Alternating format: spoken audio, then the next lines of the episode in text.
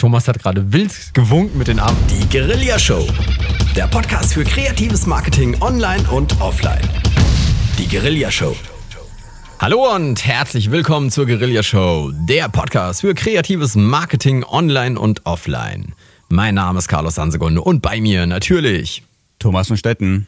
Ja, hallo Thomas. Hallo. Wir haben wieder vergessen, unsere URL zu nennen, deswegen http guerillashow.de. Dort findet ihr den Thomas und mich und alle anderen Folgen, die wir hier unter anderem zum heutigen Thema Videomarketing oder Grundlagen des Videomarketings aufgezeichnet haben. Und ähm, jetzt sind wir auch schon wieder mittendrin. Heute geht es um Videos. Genau, heute geht es nicht nur um Videos, heute geht es wirklich ums Drehen, um den Drehtag. Es geht darum, jetzt wird gedreht. Die ganze Zeit haben wir uns ja beschäftigt, was für Ideen müsst ihr einfangen, was für Sachen müsst ihr vorbereiten, wie ist die Technik, wie ist der Sound, was ist wichtig, was ist nicht wichtig. Und jetzt sind wir an einem Punkt, jetzt wird gedreht, jetzt ist der Drehtag da. Und auch da gibt es einiges zu beachten, wenn ihr, ja, sag ich mal, nicht so viel Erfahrung habt und erst langsam in das Thema reinkommt. Es gibt eine Menge zu beachten beim, beim Drehtag und äh, man kann unheimlich viel falsch machen und das, ich glaube, das Gewöhnlichste, wir hatten es jetzt gerade in der Vorbesprechung, ist Faktor Zeit. Denn die hat man zu wenig. Genau. Also der Klassiker ist, man hat vielleicht eine Location irgendwo angemietet oder man kriegt von einem Freund einen Raum zur Verfügung gestellt und der Freund fragt, ja, wie lange brauchst du denn? Und man sagt so, ja, eine Stunde bis zwei Stunden sind wir durch. Und am Ende sind ruckzuck vier, fünf Stunden weg. Also eine Stunde ist schon mal vorneweg immer einzuplanen für die Vorbereitung. Ob man das aufbauen muss oder ob man es also vorbereiten muss. Manchmal ist der Raum auch gar nicht so, wie man gerne hätte. Man muss nochmal durchkehren, durchsaugen, irgendwelche Sachen wegräumen oder man muss vielleicht doch die Sache etwas umdisponieren. Also eine Stunde Vorbereitung ist immer mit einzuplanen. Locker eine Stunde. Ja. Also gerne mit Lichter aufbauen und das Set richtig äh, hinrücken. Das dauert auch mal zwei Stunden. Genau, wenn die Scheinwerfer natürlich noch positioniert werden müssen, dann dementsprechend länger. Aber auch, wenn ihr draußen einen Dreh habt, da liegt Müll rum, ein paar Zigaretten irgendwo, die müssen also weggeräumt werden. Dann ist vielleicht irgendwo die Bank auf einmal mit Graffiti vollgesprüht. Das war vor drei Tagen, als ihr das erste Mal in der Location wart, noch gar nicht. Muss man gucken, wie machen wir das? Können wir es trotzdem benutzen, diese Stelle, oder müssen wir jetzt eine andere Stelle finden, weil es sieht nicht schön aus. Es können sich viele Sachen verändern. Dann, wenn man draußen Dreharbeiten hat oder Drehtage hat, auf einmal will man loslegen und dann kommt diese kleine blöde Wolke und die geht nicht weg. Und schon wartet man eine halbe Stunde, bis endlich das Licht wieder da ist. Auch da sehr viel Zeit einplanen, bis es wirklich losgeht. Ja, und ähm, also wirklich, äh, wenn man denkt, es dauert eine Stunde mit dem Aufbauen, einfach mit drei Stunden rechnen. Das ist, äh, es ist gefühlsmäßig immer das Doppelte, mindestens eher das Dreifache. Und äh, was man vorne irgendwie dann länger braucht, was nicht eingeplant ist, wird hinten knapp und dann entsteht eine Art Stress, der sich auf die Darsteller oder die Moderatoren überträgt. Und das sieht man dem Video später an. Man merkt das. Also es leidet die Qualität. Und das wollen wir genau nicht. Wir wollen ja möglichst die beste Qualität abbieten, die wir mit unserer Technik erreichen können. Genau, noch eine andere Sache, die ich äh, als Tipp für den Videodreh mitgeben kann, ist, nehmt nicht nur die Kameras und die Beleuchtung mit oder habt die vor Ort, sondern auch einen großen Fernseher, über den ihr euch das anschauen könnt, was gefilmt wird. Und ich meine, äh, du kennst es bestimmt, Thomas, auch von, von verschiedenen Filmen. Wenn du siehst, wie dann Filme gedreht werden in einem Film, da sitzt der Regisseur immer an so einem kleinen Monitor und schaut sich das gar nicht in, in echt an, sondern er guckt über den Monitor. Ja, also wie wirkt es auf dem Bild, das man aufnimmt? Genau. Und zwar ist mir nämlich mal aufgefallen, ähm, genau die Sache, du hast jetzt vorhin gesagt, bei einem Außendreh zum Beispiel die Zigarettenstummel, die am Boden liegen, die man überhaupt nicht wahrgenommen hat, weil man so fixiert auf den Menschen irgendwie war. Ähm, wenn man das Ganze über das fertige Bild ansieht, erkennt man sowas wesentlich schneller. Oder man merkt, dass im Hintergrund die, die, ähm, äh, Entschuldigung, dass man im Hintergrund beispielsweise die Bücher anders einräumen muss oder die Pflanze woanders hinstellen muss, weil normalerweise sitzt man als in Anführungsstrichen Regisseur nicht dort, wo die Kamera ist. Oder naja, manche werden wahrscheinlich selbst Regisseur und Kameramann in einer Person sein, dann hat man eher noch einen Blick, aber nichtsdestotrotz irgendwie verändert sich der Blickwinkel enorm, wenn man eben einen Bildschirm da hat, über den man sich das anschaut. Und es ist super, wenn man diesen Bildschirm so dreht, dass er nicht direkt, ähm, also zumindest in mein, meiner Erfahrung, nicht direkt auf das Szenenbild zeigt, sodass ich über den Bildschirm auf die, auf die Szene gucke, sondern dass ich wirklich wegschaue und das sehe, was die Kamera sieht. Jetzt noch eine Frage. Muss ich einen großen Fernseher wirklich mitbringen oder langt auch ein kleiner Laptop, schlag den auf und guck mir die ganze Sache nochmal kurz über den Laptop an? Das muss man, glaube ich, äh, von Fall zu Fall entscheiden. Ich, äh, wenn ich einen großen Fernseher mit dabei haben kann, würde ich den wahrscheinlich vorziehen. Ja, beim Außendreh brauchst du ja noch Strom. Und da fängt es ja an, habe ich da noch wirklich Strom? Weil ein Aggregat hat nicht jeder dabei. Aber eine Kamera funktioniert ja meistens mit einem Akku. Zugegeben, wir machen relativ wenig Außendrehs. Okay, da sieht man also, im Räumlichkeiten klappt das, außen kann es anders sein. Aber das ist schon die, wirklich die Profischiene. Wenn es nicht klappt, dann fangt einfach an zu drehen. Es gibt paar andere Sachen, die sind viel tückischer, viel schwieriger daran zu denken auch. Zum einen ist es, wenn ihr etwas Technisches darstellen wollt oder ihr habt eine Technik dabei, testet das Ding, bevor ihr losfahrt, dass es auch wirklich funktioniert. Sind die Akkus voll? Geht das alles? Sind auch alle Bauteile dran? Weil nichts ist wirklich blöder, als am Set alles aufgebaut, dann holt man etwas, was man darstellen möchte oder was unterstützend mit eingebunden wird in die Szene und dann ist das nicht vollständig, es geht gerade nicht oder irgendwas anderes funktioniert nicht. Alles, was irgendwie technisch ist, was irgendwie eine Bewegung hat, irgendwie zusammengehört, vorher nochmal genau testen, ist das auch voll funktionsfähig. Dass man am Set das wirklich dann rausholt und dann geht's auch los. Weil sonst wird man auch irgendwie ganz hippelig und dann ist der Drehtag nicht mehr so schön, wie man sich eigentlich das vorgestellt hätte. Ja, also gerade wie gesagt, wenn die Moderatoren irgendwann anfangen nervös zu werden oder äh, dieselbe Szene zum zehnten Mal drehen müssen und dann langsam die Lust daran verlieren, ähm, das überträgt sich irgendwann auf das ganze Team, dann wird die Stimmung schlecht, sie kippt und das sieht man dem Video einfach dann an. Genau, und dann kommen wir schon zum nächsten. Wenn ihr also Menschen vor der Kamera habt und nehmen wir mal an, ihr macht auch Videos, wo man Menschen sieht, dann müsst ihr auch an die Menschen denken, nicht nur an euch. Und was wirklich jeder am Dreh hat, ist immer irgendwie Durst. Also entweder Aufregung oder sonst was. Und dann nimmt eine Kiste stilles Wasser mit. Stilles Wasser. Es ist ganz wichtig, weil sonst kommt vielleicht mal ein Rübser raus und das passt dann gar nicht. Dann wird die Szene nochmal, nochmal gedreht und ja, stilles Wasser ist wirklich das Beste, was man mitnehmen kann, wenn man ein bisschen Durst hat, irgendwo einen trockenen Mund hat. Es ist wunderbar. Und gleich nicht nur eine Flasche, sondern mehrere, weil es sind auch mehrere Leute am Set. Ja, insbesondere sollte man keine zuckerhaltigen Getränke mitnehmen. Ähm, ein Tee ist auch wunderbar. Funktioniert gut. Ähm, der Moderator sollte aber definitiv keine ähm, zuckerhaltigen Gerät, äh, Geräte, hätte ich jetzt beinahe gesagt, Getränke zu sich nehmen und auch keine milchhaltigen.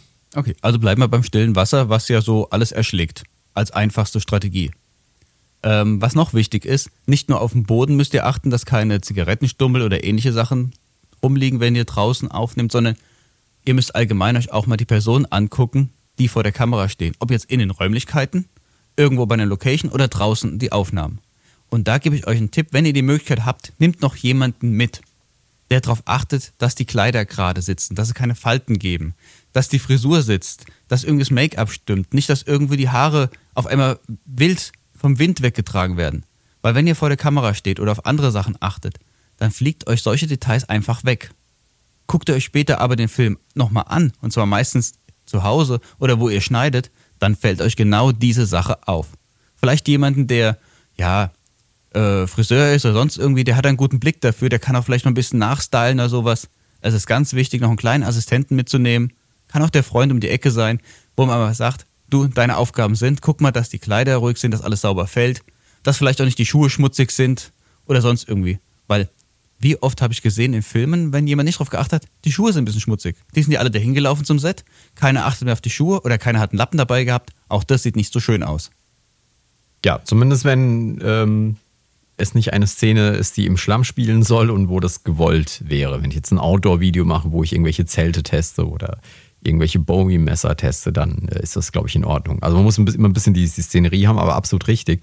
Also gerade die Sachen mit den ähm, faltigen Hemden, äh, also das, das sieht häufig, also das ist, glaube ich, auch etwas, das unterbewusst wirkt auf den Zuschauer.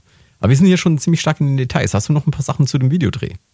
Im Videodreh, wenn es dann losgeht, ja, also zumindest ein Tipp auf jeden Fall, geht davon aus, dass ihr eine Szene auch mehrmals drehen müsst. Das kommt man am Anfang gar nicht so mit einplanen, weil man denkt, ja, man hat doch alles geplant, wir haben das schon dreimal durchgespielt und dann fängt es doch an. Der eine kriegt am Anfang erstmal einen kleinen Lachkrampf. Und wenn im Hintergrund jemand schmunzelt, derjenige, der vor der Kamera steht, es ist ja kein Vollprofi, der schmunzelt mit. Hm, wollen sie gar nicht so rüberkommen. Dann passiert links oder rechts irgendwas. Also, es ist nichts Schlimmes, wenn ihr eine Szene drei, vier, fünf oder zehnmal abdreht, bis wirklich man sagt, damit können wir arbeiten und dann gehen wir zur nächsten Szene. Das ist normal. Und auch bei den Profis passiert das immer, immer wieder. Aber gerade als Laie denkt man, ach, wir haben doch alles schon durchgeplant, dass man mal kurz einen abdreht, dann ist es fertig. Manchmal klappt es wirklich wie am Schnürchen, dann denkt man, wow, wir sind gut durchgekommen. Und beim anderen Mal denkt man so, Mensch, jetzt haben wir zum zehnten Mal, die Nerven liegen blank, was machen wir jetzt? Kleiner Tipp, auch eine kurze Pause hilft dabei und dann wieder mit frischer Energie nochmal das Ding angehen. Ja, was mir auch aufgefallen ist, was häufig ähm, eben bei solchen Videoproduktionen ist, dass man denkt, na ja, ähm, sowas wie, wie ein Verhaspeler in, in der Sprache oder wenn irgendwas nicht perfekt ist, das, das machen wir dann später in der Post-Production. Wir lösen das Problem später. Und ein genereller Tipp ist, immer Dinge sofort lösen. Wenn im Hintergrund etwas stört, wenn etwas auf dem Hemd ähm, hatten wir letztens bei einem Videodreh. Da hatte, da ist, es war, was war dieser Außendreh und da kam irgendwie vom Baum was runter und es blieb dann auf dem Hemd liegen und ähm, das Team hat es leider nicht bemerkt. Und jetzt ähm, mussten wir halt in der Post-Production dies, diesen Fleck entfernen und zum Glück war das ein schwarzes Hemd, dann sieht man das nicht, dann kann man was drauf machen. Aber es hat deutlich länger in der Post-Production benötigt, also in der Nachbearbeitung das zu entfernen. Deswegen immer alles sofort richtig machen und verändern, weil das dann nämlich die Nachbearbeitung unheimlich vereinfacht. Ja, vor allem musst du erstmal wissen, wie man das nachbearbeitet. Manchmal weiß man ja gar nicht genau, wie das funktioniert und dann ist es besser, wenn vorher schon alles geklärt ist. Noch ein letzter Tipp für mich, bevor es dann bei euch beim Dreh einfach losgeht und dann macht ihr eure eigenen Erfahrungen. Denkt auch mal drüber über Motivation nach. Wenn alle das erste Mal an dem Set sind, ist es ein ganz komisches Gefühl, wenn einer sagt, so und jetzt geht's los. Auf einmal ist man alles irgendwie so geklemmt, so, Verhalten so, oh, ich will jetzt keinen Fehler machen, sage ich mal von der Stimmung her. Ihr müsst irgendwie die Situation ein bisschen auflockern. Ihr müsst das irgendwie ein bisschen hinkriegen, dass man alles sich ein bisschen wieder entkrampft, entspannt und ein bisschen fröhlich rüberkommt. Erst dann kriegt ihr diese Atmosphäre, die ihr auch wahrscheinlich einfangen wollt. Und das ist etwas, was ihr euch vorher vielleicht überlegen solltet.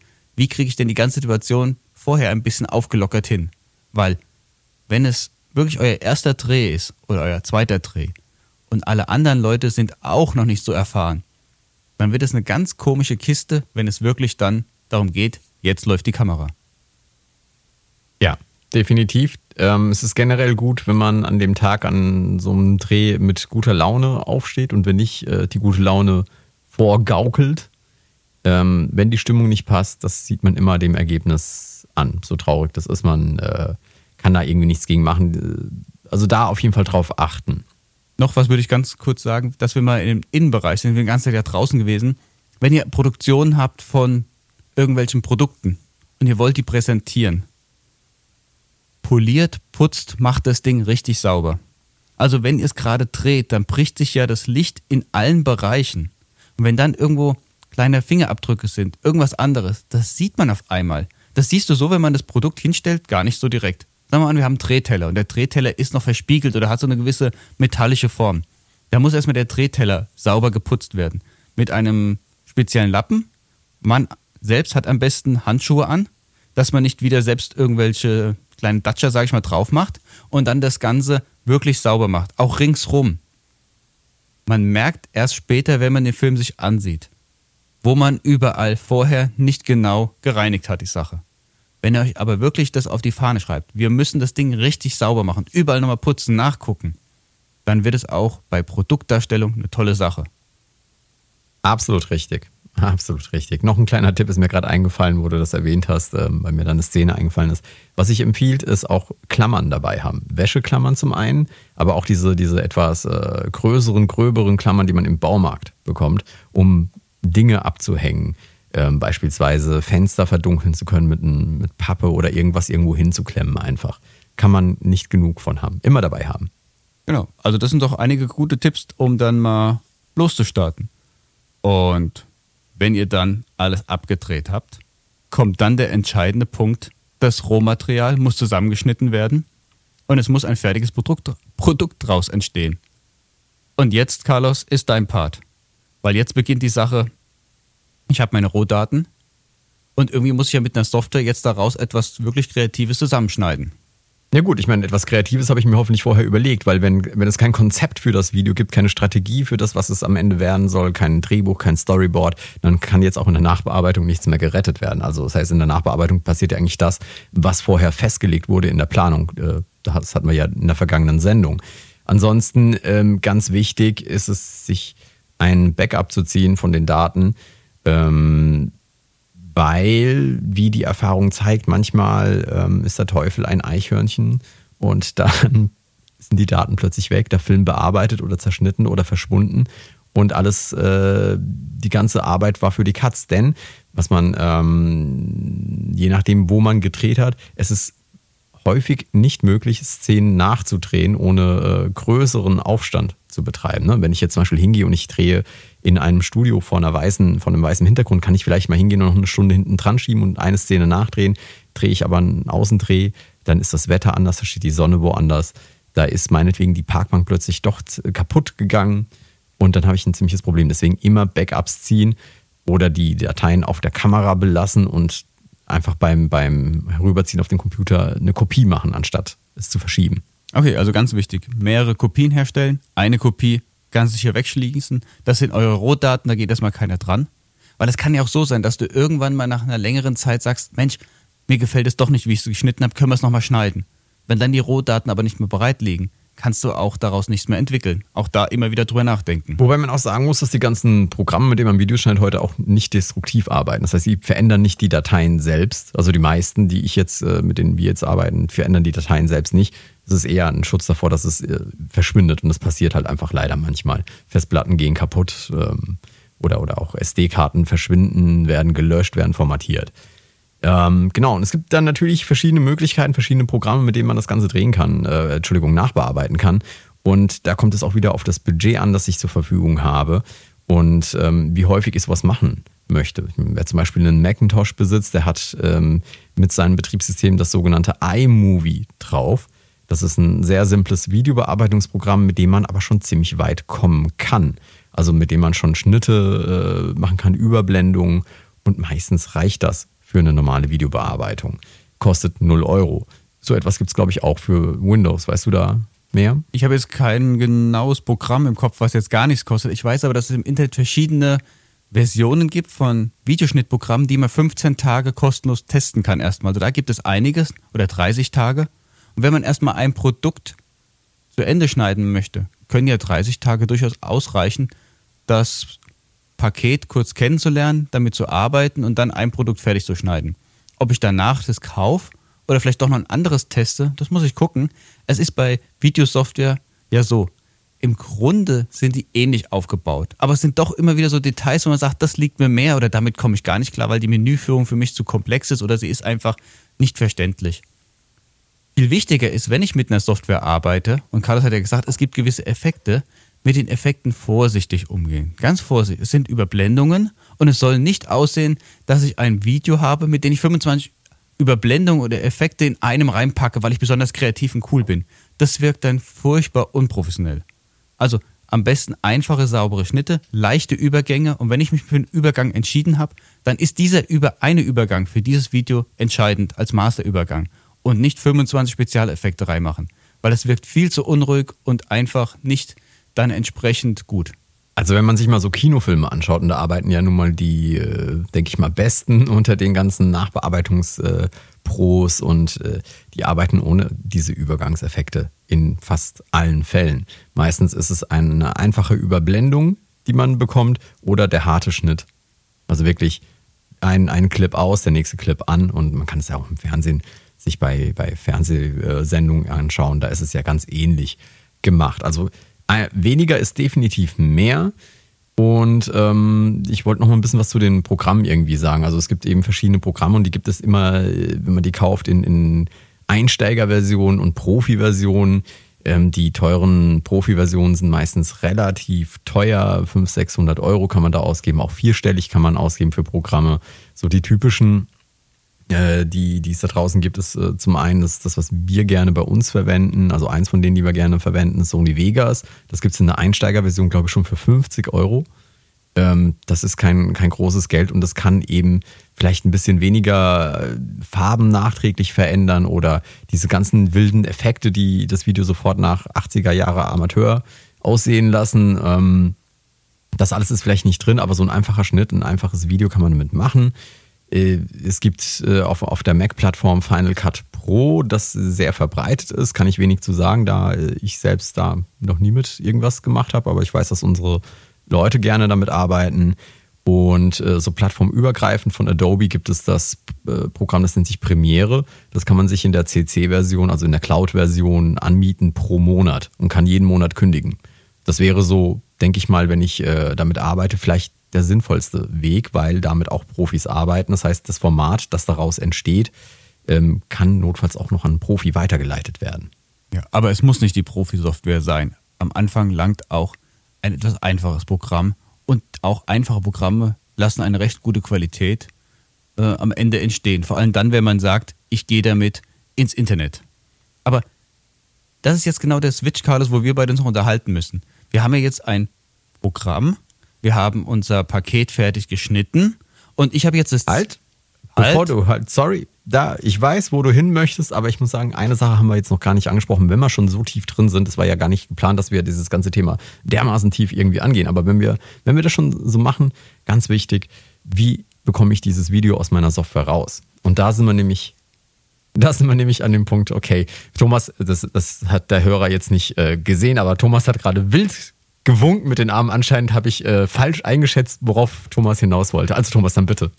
Ich wollte gerade sagen, und jetzt haben wir das Problem mit den Formaten. Wie kriege ich meine Software, die ich geschnitten habe, mit einem richtigen Format auf die Plattform? Das war mein Ansatz.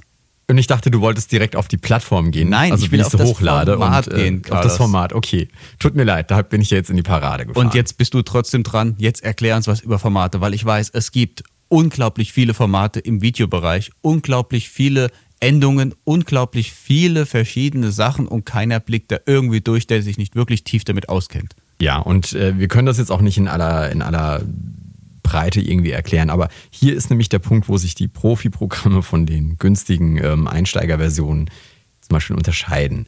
Die Einsteigerversionen haben nämlich oftmals eben relativ geringe Auswahl und manchmal sogar so äh, ganz exotische Formate. De facto 2014, wenn wir jetzt hier diesen äh, diese Folge aufnehmen unseres Podcasts der Guerilla Show, dann ist es so, dass man mit MP4 arbeitet. Also MP4 ist ein Container, in dem wiederum ein bestimmter Codec drin ist, der sich H.264 nennt oder 263, je nachdem, welche äh, Variante äh, man da eben zur Verfügung hat. Aber äh, MP4 ist das, was alle Portale, auf die ich es später hochlade oder hochladen möchte, nutzen können. Und das ist ein sehr komprimiertes Format. Das heißt, ich muss dann nicht gigabyteweise Daten hochschieben, ähm, sondern habe ein relativ komprimiertes Format. Das heißt, bei der Auswahl des Programms darauf achten, dass es tatsächlich als MP4 ausgegeben werden kann. Und was ist mit unserem guten alten traditionellen AVI-Format? Also das AVI-Format ist zum Beispiel ein Windows-Format. Die meisten Mac-Programme können, glaube ich, kein AVI ausgeben, ich bin mir nicht sicher. Ähm, aber es ist ein, ein Windows-Format und es ist relativ unkomprimiert. Das bedeutet, ähm, in so einem MP4, sagen wir mal, was ein, als MP4 100 Megabyte hat, hat vielleicht als AVI 4 500 Megabyte. Okay, also das heißt, wir haben höchstens da einen Vorteil bei MP4, wie ich verstanden habe. Das Datenvolumen oder die Datengröße ist viel stärker runtergerechnet. Die Qualität ist aber ähnlich oder gleich. Ich habe nur viel mehr Material auf der Festplatte, wenn ich ein AVI ausgebe erstmal. Na gut, ich kann ein AVI ausgeben, das nicht komprimiert ist. Dann hast du eine riesengroße Datei und die sieht natürlich super aus, also eben unkomprimiert. Und danach kannst du eben einen AVI auch komprimieren bis zum gewissen Faktor. Nur MP4, diese, dieser H264-Codec, der lässt sich halt sehr stark komprimieren und dennoch äh, mit einer Top-Qualität herausgeben. Okay, jetzt haben wir noch eine Frage. Das weiß ich bei Videoschnittprogrammen, die sagen, was für eine Größe möchtest du haben? 1024 zum Beispiel? Oder andere Größen? Carlos, was würdest du empfehlen? Was stelle ich ein? Weil da kann ich ja auch verschiedene Einstellungen vornehmen, wie groß das Video abgespeichert wird. Und weißt du, das ist eine Frage, Thomas, die klären wir in der kommenden Folge. Weil das ist nämlich eine, eine Frage, die nicht nur von, vom Programm her interessant ist, die ist nämlich auch vom Hochladen her interessant auf die ganzen Videoportale, was ja das Thema unserer kommenden Sendung sein wird. Dann bin ich schon sehr gespannt auf die nächste Woche, Carlos. Genau, wir hören uns am kommenden Dienstagmorgen wieder mit der, ich weiß, dann ist es, glaube ich, die 18. Guerilla-Show. Und äh, wir verabschieden uns für heute. Das waren Thomas von Stetten und meine Wenigkeit Carlos Ansegundo. Bis dann. Ciao. Die Guerilla Show. Der Podcast für kreatives Marketing online und offline. Die Guerilla Show.